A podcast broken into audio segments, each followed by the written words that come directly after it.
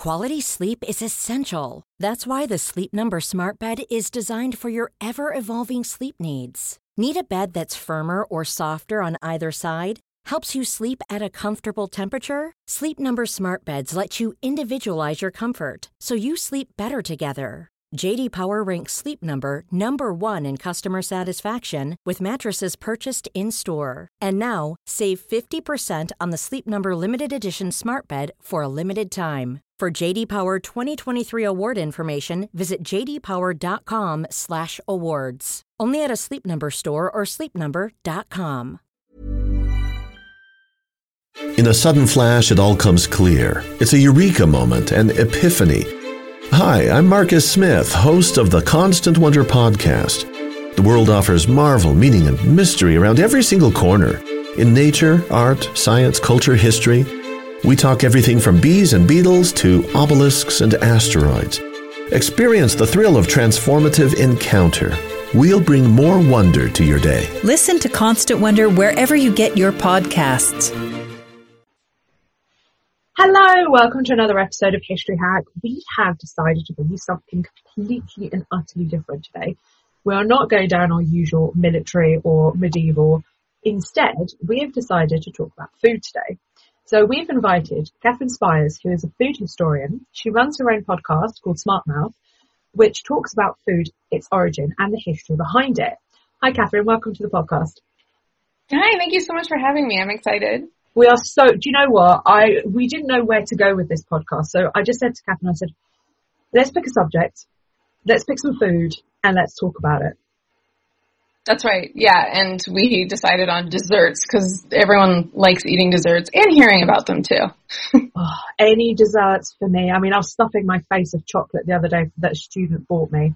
I was like, yes, just keep me fat with all that sugar. Hey, listen, if it tastes good, it's it should be eaten. I think. Oh, I, I'm serious. I'm a serious chocolate lover, but we haven't got that much chocolate on our list today. No, no actually, we don't. Yeah, we um we went interesting, interesting desserts. so I actually went and asked Alex to pick her favorite dessert. So we'll start with that one. So let's start with Parkin, which is some northern. That's as far as I know, some northern dessert. Northerners do. Yeah, this was. I think it's so funny that she chose this because it is barely known outside of like the northern England area. It is so so so, so specific. It's kind of like gingerbread. There usually is a little bit of ginger in it, but the base is oatmeal, and then there's molasses or treacle. Is that how that word is pronounced? Treacle? We don't say it in America. Yeah. What do you say in America? We just don't say it. we use molasses and then we'll say syrup, but treacle is not in American English. Treacle is also a term of endearment, like, hello there, treacle.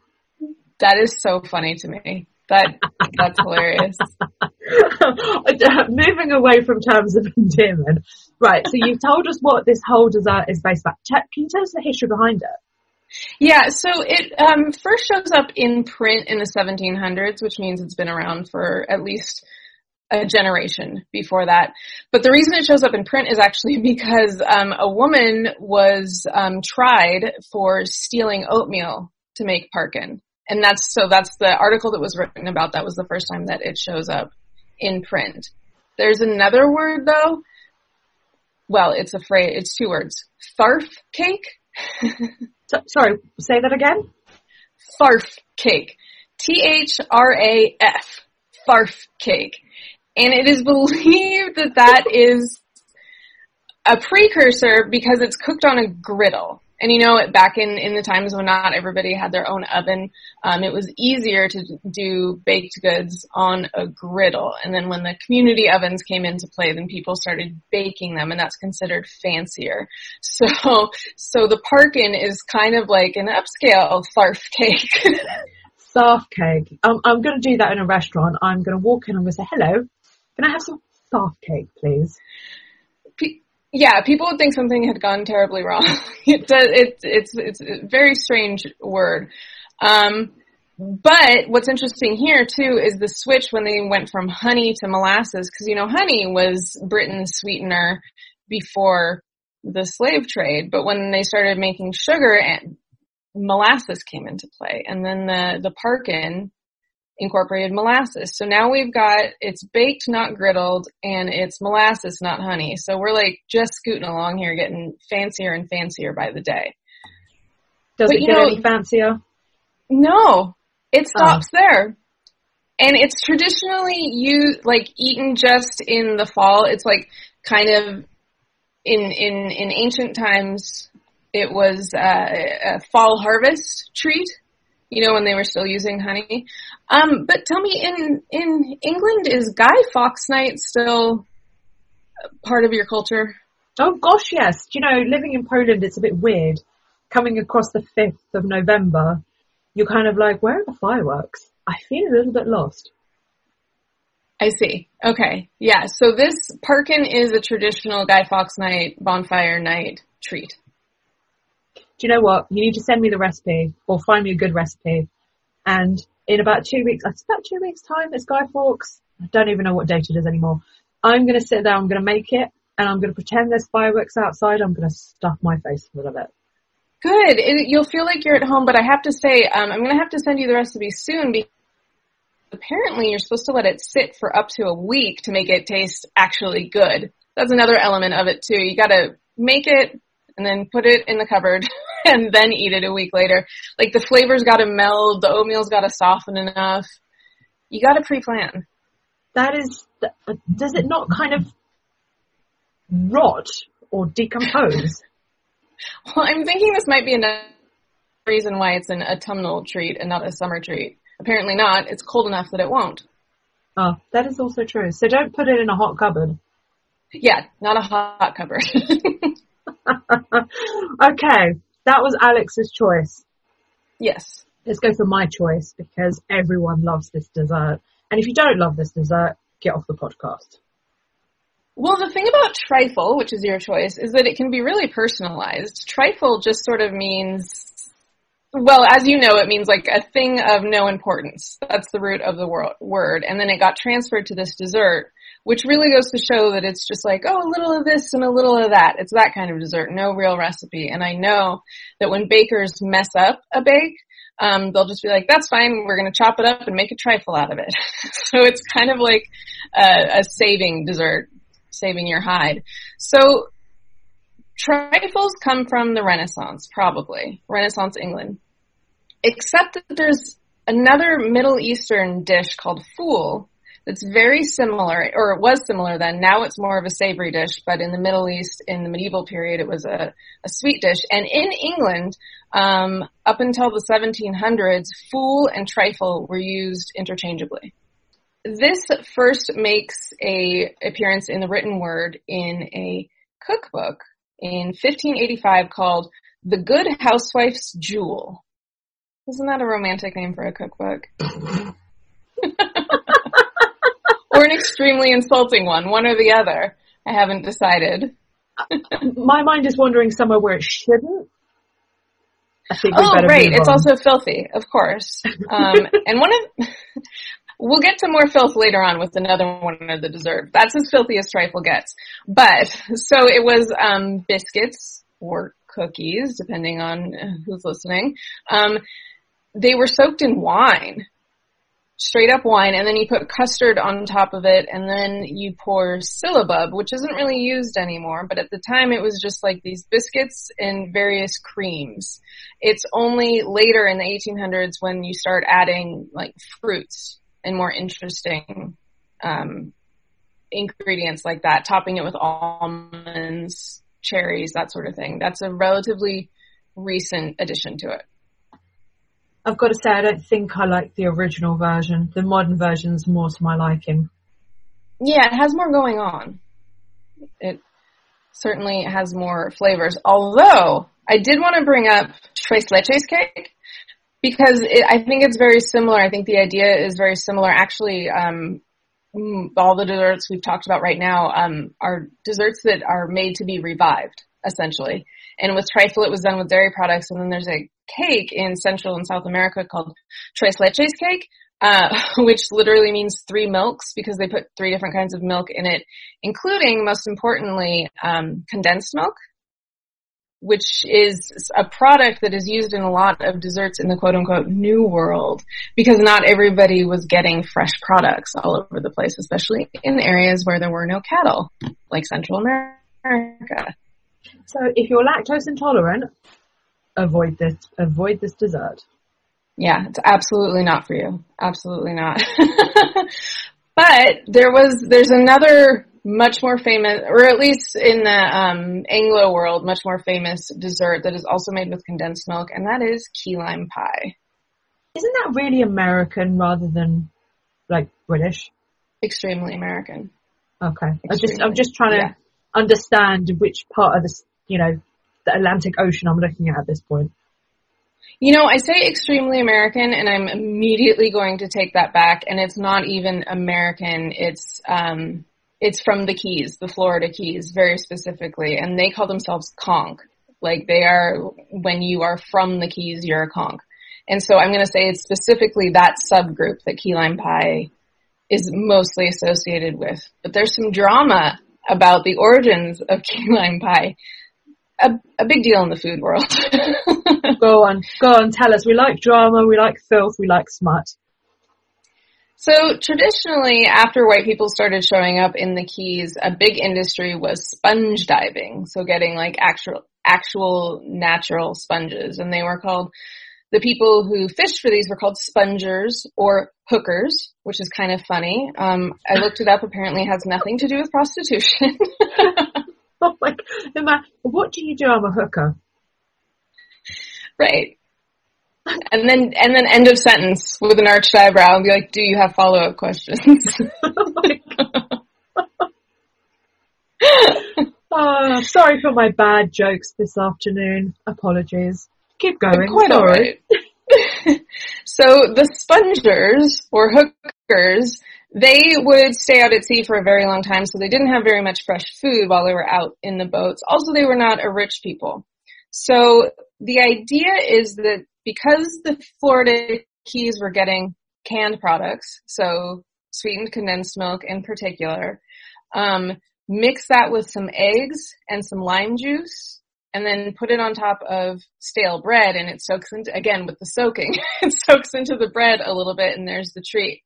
So this is one theory of how it came up.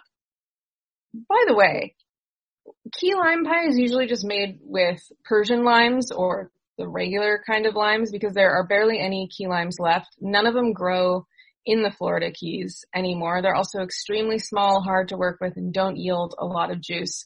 So when we say key lime pie, we're being a little hoity-toity. It's just lime pie, really.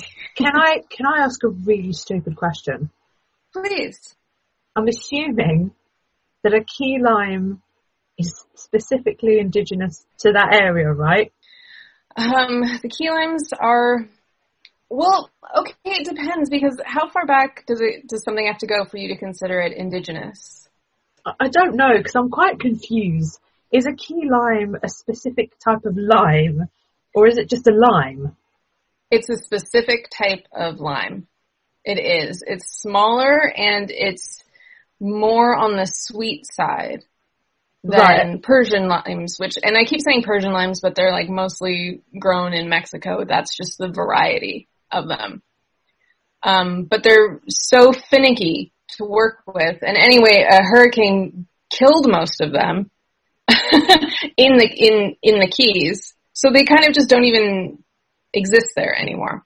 So if I do come to America and I ask for a key lime pie, do you think they'll get offended if I ask them if it's a regular lime or is this a key lime? Offended? No. They'll probably just be like, who cares? But I, I if I'm think would be the very American answer. But if I'm having an actual, you know, a product which is supposed to be American from Florida, I want that actual product. You know, I don't want to come to Poland and, you know, eat pierogi that were made in America, for example. I want to eat pierogi that were made in Poland with Polish produce. I think that's really fair. I totally understand your point of view. Um, But, But on the other hand, it's not going to taste, yeah, it's not going to taste different. They could lie to you and you wouldn't know the difference. Now, saying that, there are probably some citrus aficionados listening who are like, how fucking dare you say that? They are completely different fruits. I'm going to say, man, flavor, I don't think that many people can tell the difference between a lime pie and a key lime pie. And also another thing, you'll very rarely, if ever, see lime pie listed on a menu or something. They always say key lime pie, whether they mean it or not. will Cheesecake Factory do a key lime cheesecake? God, probably. I've seen it. Didn't try it because I didn't know what it was. it's, I bet it's good. It's just lime flavored cheesecake. I'm definitely going to do that now. Now, when I come back to America, if we can get back to America ever at this rate, um, I'm definitely going to have because there's no point in me trying it here. It's not going to be the same. No, no, definitely don't. But are you specifically going to go to Cheesecake Factory when you come to the U.S.? No, I'm usually on the East Coast. So something on the East Coast, if, you know, anybody wants to recommend a good place for key lime pie. Just not Florida because I'm not going that far. Why won't you go to Florida? Because it's far. I've been to the Miami airport. It's a lovely airport. did you did you have key lime pie in Miami airport?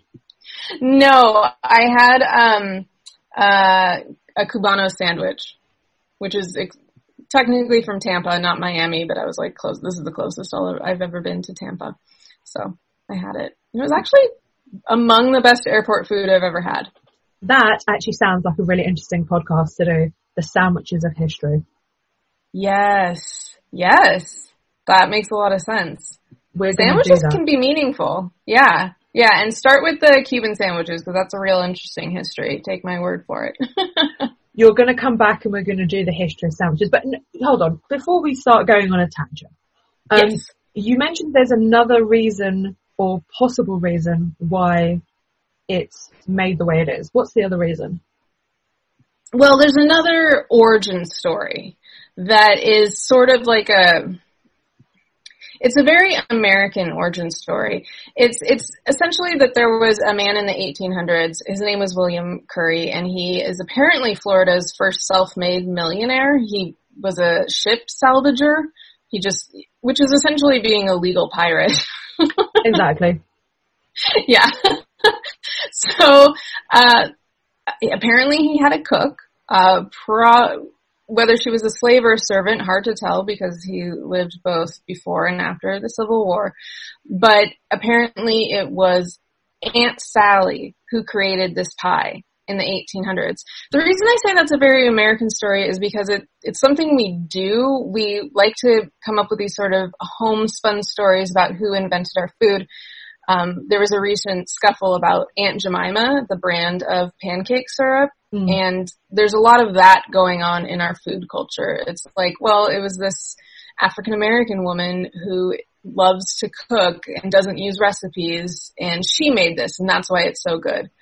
We do that a lot, which is insulting on so many levels. Um, one of the levels being that people have recipes, So- and whether they wrote them down or not, they are recipes. So which one do you think is more likely?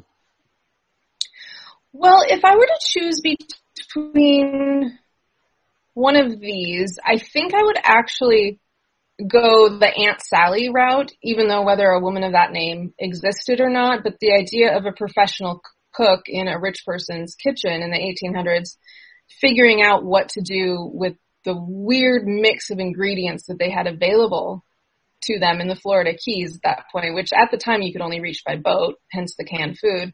I would say that it would be probably a professional cook. Now, having said that, I think that it was a professional cook slash food scientist because I actually think it was created by a food company. So poor hookers and sponges, they don't get their I limelight.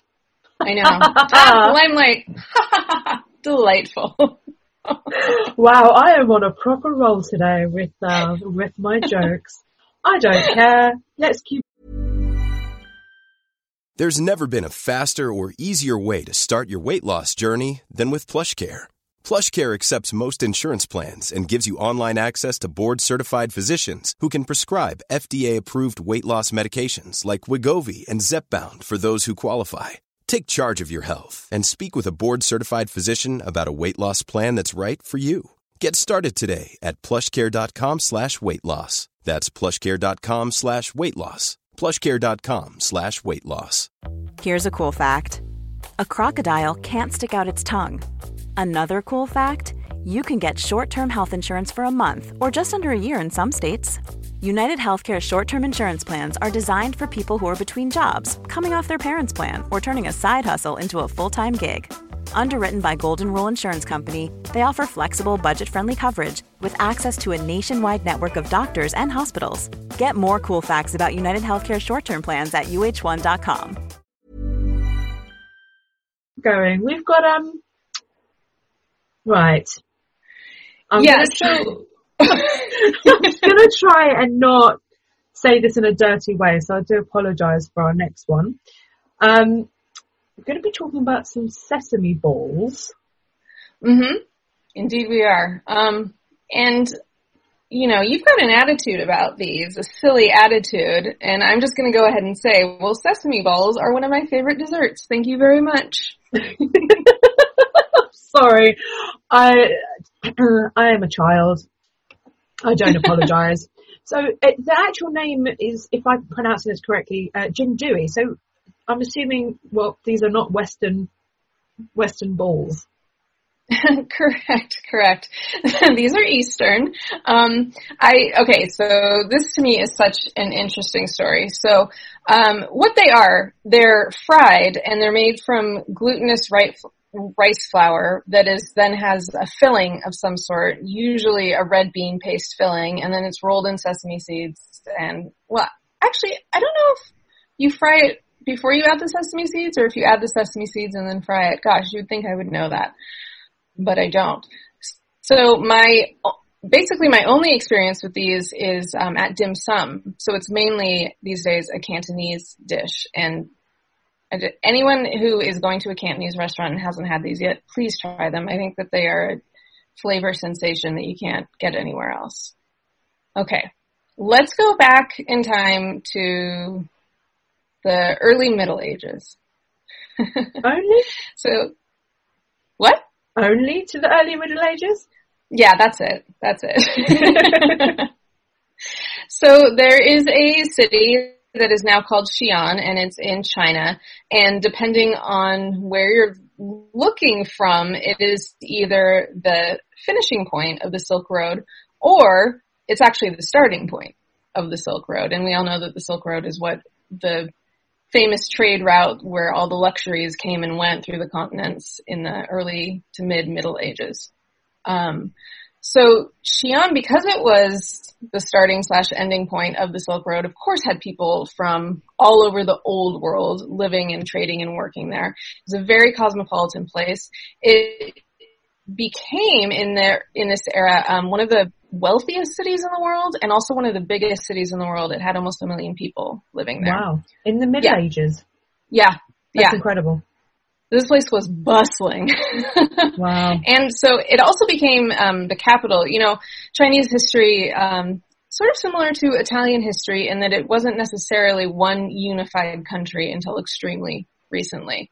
So you've got all the dynasties that controlled areas that are more or less China.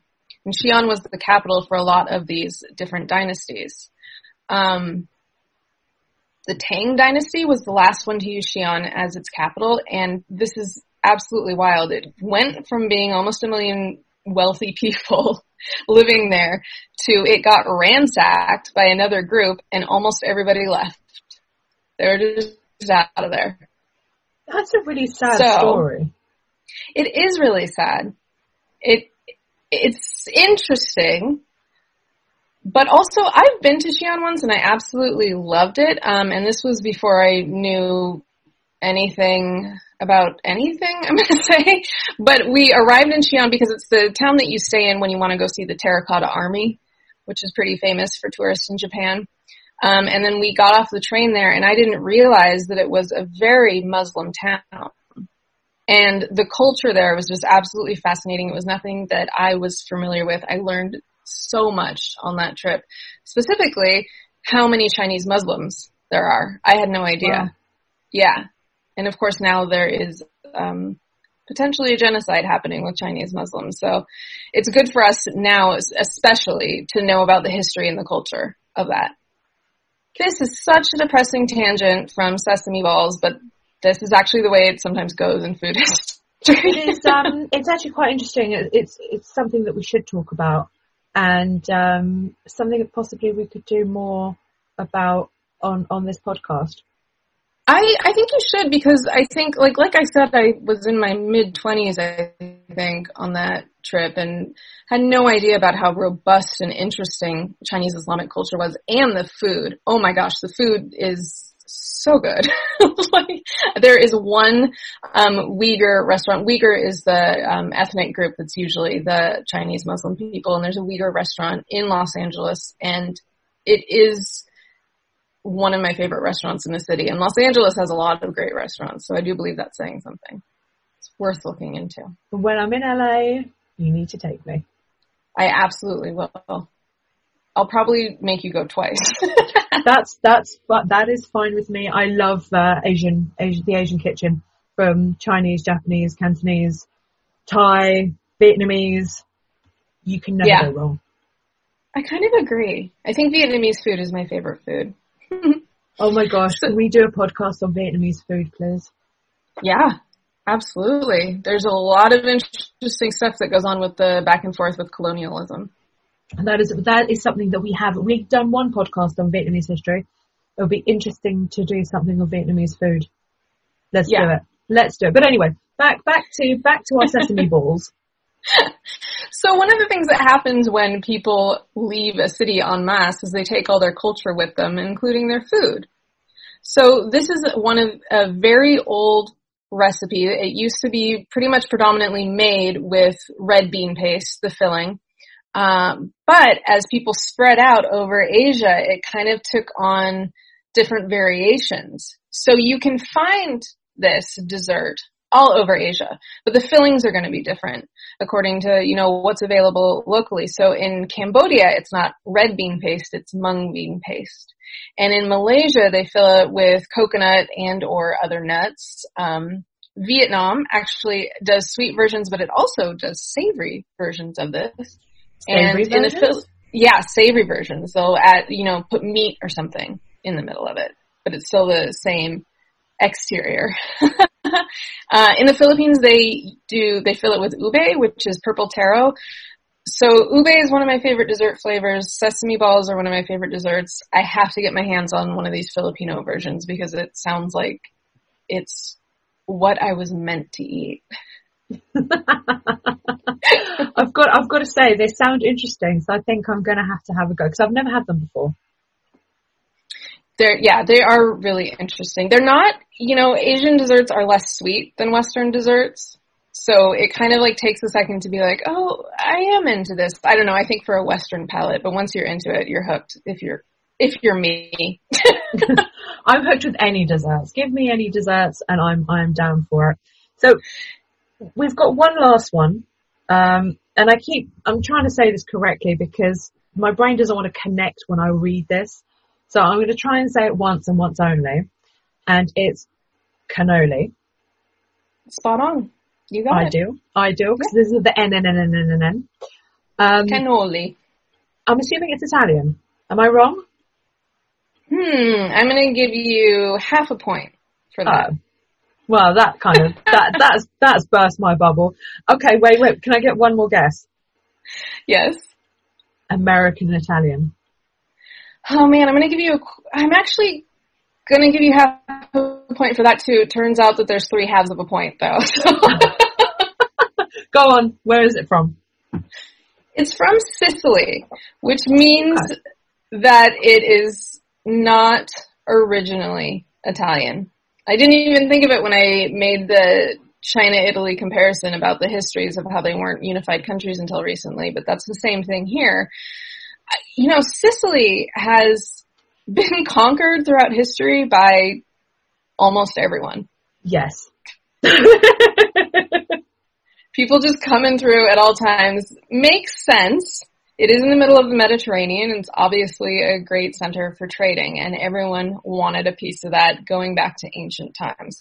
So Sicilian culture is actually a really interesting mishmash of a lot of cultures. Basically, anything um, surrounding the Mediterranean and going further inland than you would think has an influence on traditional Sicilian culture. Um, I gave you half a point for calling it Italian American because, as is Americans want, it.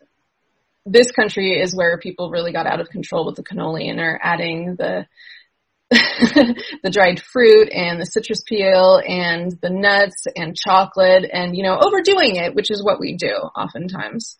So I think that that version of cannoli is what is often um, known in the world. New York style cannoli, let's call it. Do you know what? Saying that, it's actually really funny because there's something else that I've just thought of while, while we're talking about history of food. Um, obviously, the person here who loves food doesn't know much about the history of food, but my favourite thing in America are bagels. Mm-hmm. New York bagels. Now, I didn't actually realise that the origin of bagels came from Poland and Krakow. And we have something similar, um, this kind of like um, donutty thing, and it's kind of anyway. And finally, they started making bagels again in Poland, especially in Krakow, like where they originated from. So they're not exactly like American because obviously the Americans added, you know, the everything bagel and things, and it's and it's also to do obviously with the water and things. But I'm finally a little bit happy. I have our own bagels. I mean, yeah, I was gonna say, are they are they good? Do you they, enjoy yes. them? Yeah, they're not they're not quite as good as an everything bagel because that just that hits the spot. But they're not bad actually. Yeah, it's funny um, because a lot of purists, I agree, everything bagels, I love sesame bagels. Hmm, I have a sesame thing. um, but there are some purists, even to this day, who won't eat anything but a plain bagel or maybe a salt bagel. Now, I just think that's no way to live. No, everything bagel is the only way to live. Yeah, that's a good one. That's, so, but it's, it's coming back to your to your cannoli thing, where mm-hmm. you know it became, and I, I'm not, I don't want to offend any of my American friends. I mean, I've got American family, but you know, it basically it's okay. We don't mind. it was hijacked by the Americans and just changed. I mean, it doesn't. I don't mean it's changed for the worst. We love it, like I said, we love a good everything bagel and uh, the cannolis in, in, in, in New York are, are, amazing. Yeah, yeah, it is good, but they're both of them, um, you know, have their roots in Europe, which is true of so much food in New York. Um, but yeah, people come to America and see a bounty of cheap products and get overly excited. well, yeah, like for example, people think that bagels are an American, they are an American thing. Cannolis, yes, they are an American thing, but they're originated from somewhere completely different. Yeah. Yeah, I think that's a pretty accurate way of looking at it. Absolutely. I love that. I'm quite interested in thinking how many other desserts that we don't actually think of every day uh, are the same. Yeah, there's probably a lot of them. I'm just like now my brain is awash in different sweet things and I'm thinking about, although I have to say, and this is something that I tweet about a lot because I get so worked up, um, Great British Bake Off very occasionally will have an American dessert challenge. Um, once they did a pie challenge. This season they did a brownie challenge. And every single contestant goes too far and seems to believe that all American desserts are these like 14 layer monstrosities. Oh my god. And it's, it's, I, I, I want to say this without being defensive. It's just not true. Like brownies are just brownies. Very rarely do people add toppings. Like in the in the Great British Bake Off, they were adding all kinds of ingredients, whereas in America, the only additional ingredient you'll ever see in a brownie is nuts, and that's like considered pretty wild. Good brownie is is I, mean is that, is that is that an American made dessert? A brownie? Do we know where that originated from? I imagine that it is. A lot of the simpler desserts are American and they were popularized in the mid-century when the, all the food companies started sending out little recipe pamphlets with all of their boxed goods. And that's probably where brownies come from. I mean, I'm saying that, um, uh, I, I think that's probably where it is. I haven't studied it. I was going to throw chocolate uh, into the mix here before we finish, but I'm assuming that's just going to put a whole downer on the podcast. Yeah, I um chocolate is actually not a fun thing to talk about. It's extremely upsetting. I mean, if you're if you're talking about more than the flavor of chocolate, it's the product itself is it's not good. We should all be eating less of it, etc. Do you know what? Let's revert back and do a podcast on chocolate because it is the greatest thing ever created by man, even though there is a depressing story behind it. And um, yeah, I'm going to try and not feel guilty when I'm eating my chocolate later tonight. Well, I will also say that there are some brands that you can eat and not feel guilty about, and one of them you might even have in Poland. It has such a strange name. It's Tony's Chocolonely. Don't know why mm-hmm. they called it that. It's a Dutch brand, and they know all of their growers and pay people a living wage. It's all the things that most chocolate companies do not do. So, oh. there are options. There are options. Also, if you buy South American chocolate instead of African chocolate, you're more likely to be supporting an ethical company. I could go on. I should just, I need to go back to the cannoli though. It's a much happier story. go on, go on. Finish us, finish us off with the cannoli story. So the most prosperous period in Sicilian history has actually been when it was an emirate, um, an Islamic kingdom from um, the 800s to about the 1000s. Um, the capital, Palermo, was an Arabic name, Balarm. I'm probably mispronouncing it, but you see, you see the association. Um, it just became one of, much like Xi'an in this one era, it was just a world capital.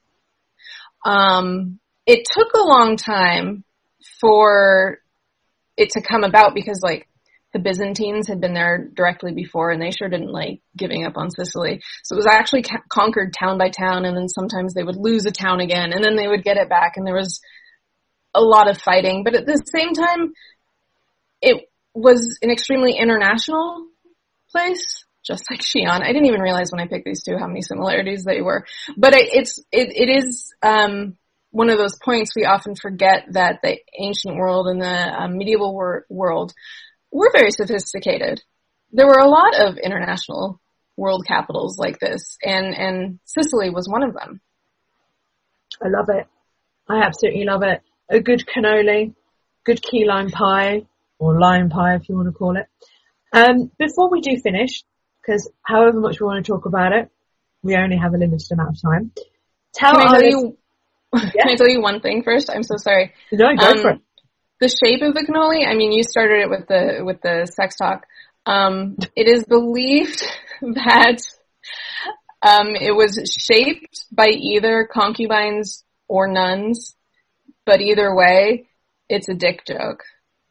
I don't think I'm going to look at a cannoli in the same way ever again. No, it's very upsetting. I don't know if that's just men being perverted and saying that because they want to think about a group of women working together to recreate dick shapes, but maybe it's true too. I mean, nuns are pretty spicy actually, so it could be. I'm going to be thinking about eating penises from now on while I'm eating cannoli. Thank you for that, and I hope everybody does exactly the same as me. so, like I said, just before we do finish, I want you to tell our listeners where they can get hold of your podcast, how they can get hold of your podcast. Tell us all about it. Okay, so my podcast is called Smart Mouth, which is two words. I didn't realize when I was naming it that some people spell that with one word. But it is Smart Mouth and it is about food history and cultural history. Um, episodes almost every week, always with a guest who is sometimes a celebrity who tells me about their favorite food and then we talk about the history of it. And honestly, we get, um, stories that they haven't told before because it's their favorite food. So we get famous people talking about their childhood, which is kind of cool too. Sneaky of me. Um, you can find Smart Mouth on any podcast player, I believe. Um, you can also follow it on Instagram at smartmouthpod. Um, there's a newsletter. It, that is at smartmouth.substack.com. So there's all kind of places where you can find me if you want to do that. Fabulous. Thank you so much, Katherine, for joining us and uh, giving us a very interesting and fun overview of some of these desserts. Uh, gutted we couldn't talk about chocolate, but we're not going to put a downer on today. So thank you so much. Thanks so much for having me. This was fun. Join us on Monday when Phil Weir will be back, obviously to make Alina's life a misery and to all about boaty stuff, specifically his new book on the little ships of Dunkirk, so don't miss that one. We are now on YouTube. We are posting all of our new episodes on there and we have our own channel and we are gradually posting all of the back episodes because we have been made aware of the fact that you can only find the last hundred on some platforms. So you can go and listen to your heart's content and laugh at the cartoons and have a great time. So do go over there and subscribe. Don't forget, you can become a patron of History Hack for as little as a dollar a month. Just go to www.historyhack.podbean.com. It will help us keep going in the aftermath of the coronavirus and we would really appreciate it as we would love to do so. Mom deserves the best, and there's no better place to shop for Mother's Day than Whole Foods Market. They're your destination for unbeatable savings, from premium gifts to show-stopping flowers and irresistible desserts. Start by saving 33% with Prime on all body care and candles. Then get a 15-stem bunch of tulips for just $9.99 each with Prime. Round out Mom's menu with festive rosé, irresistible berry chantilly cake, and more special treats. Come celebrate Mother's Day at Whole Foods Market.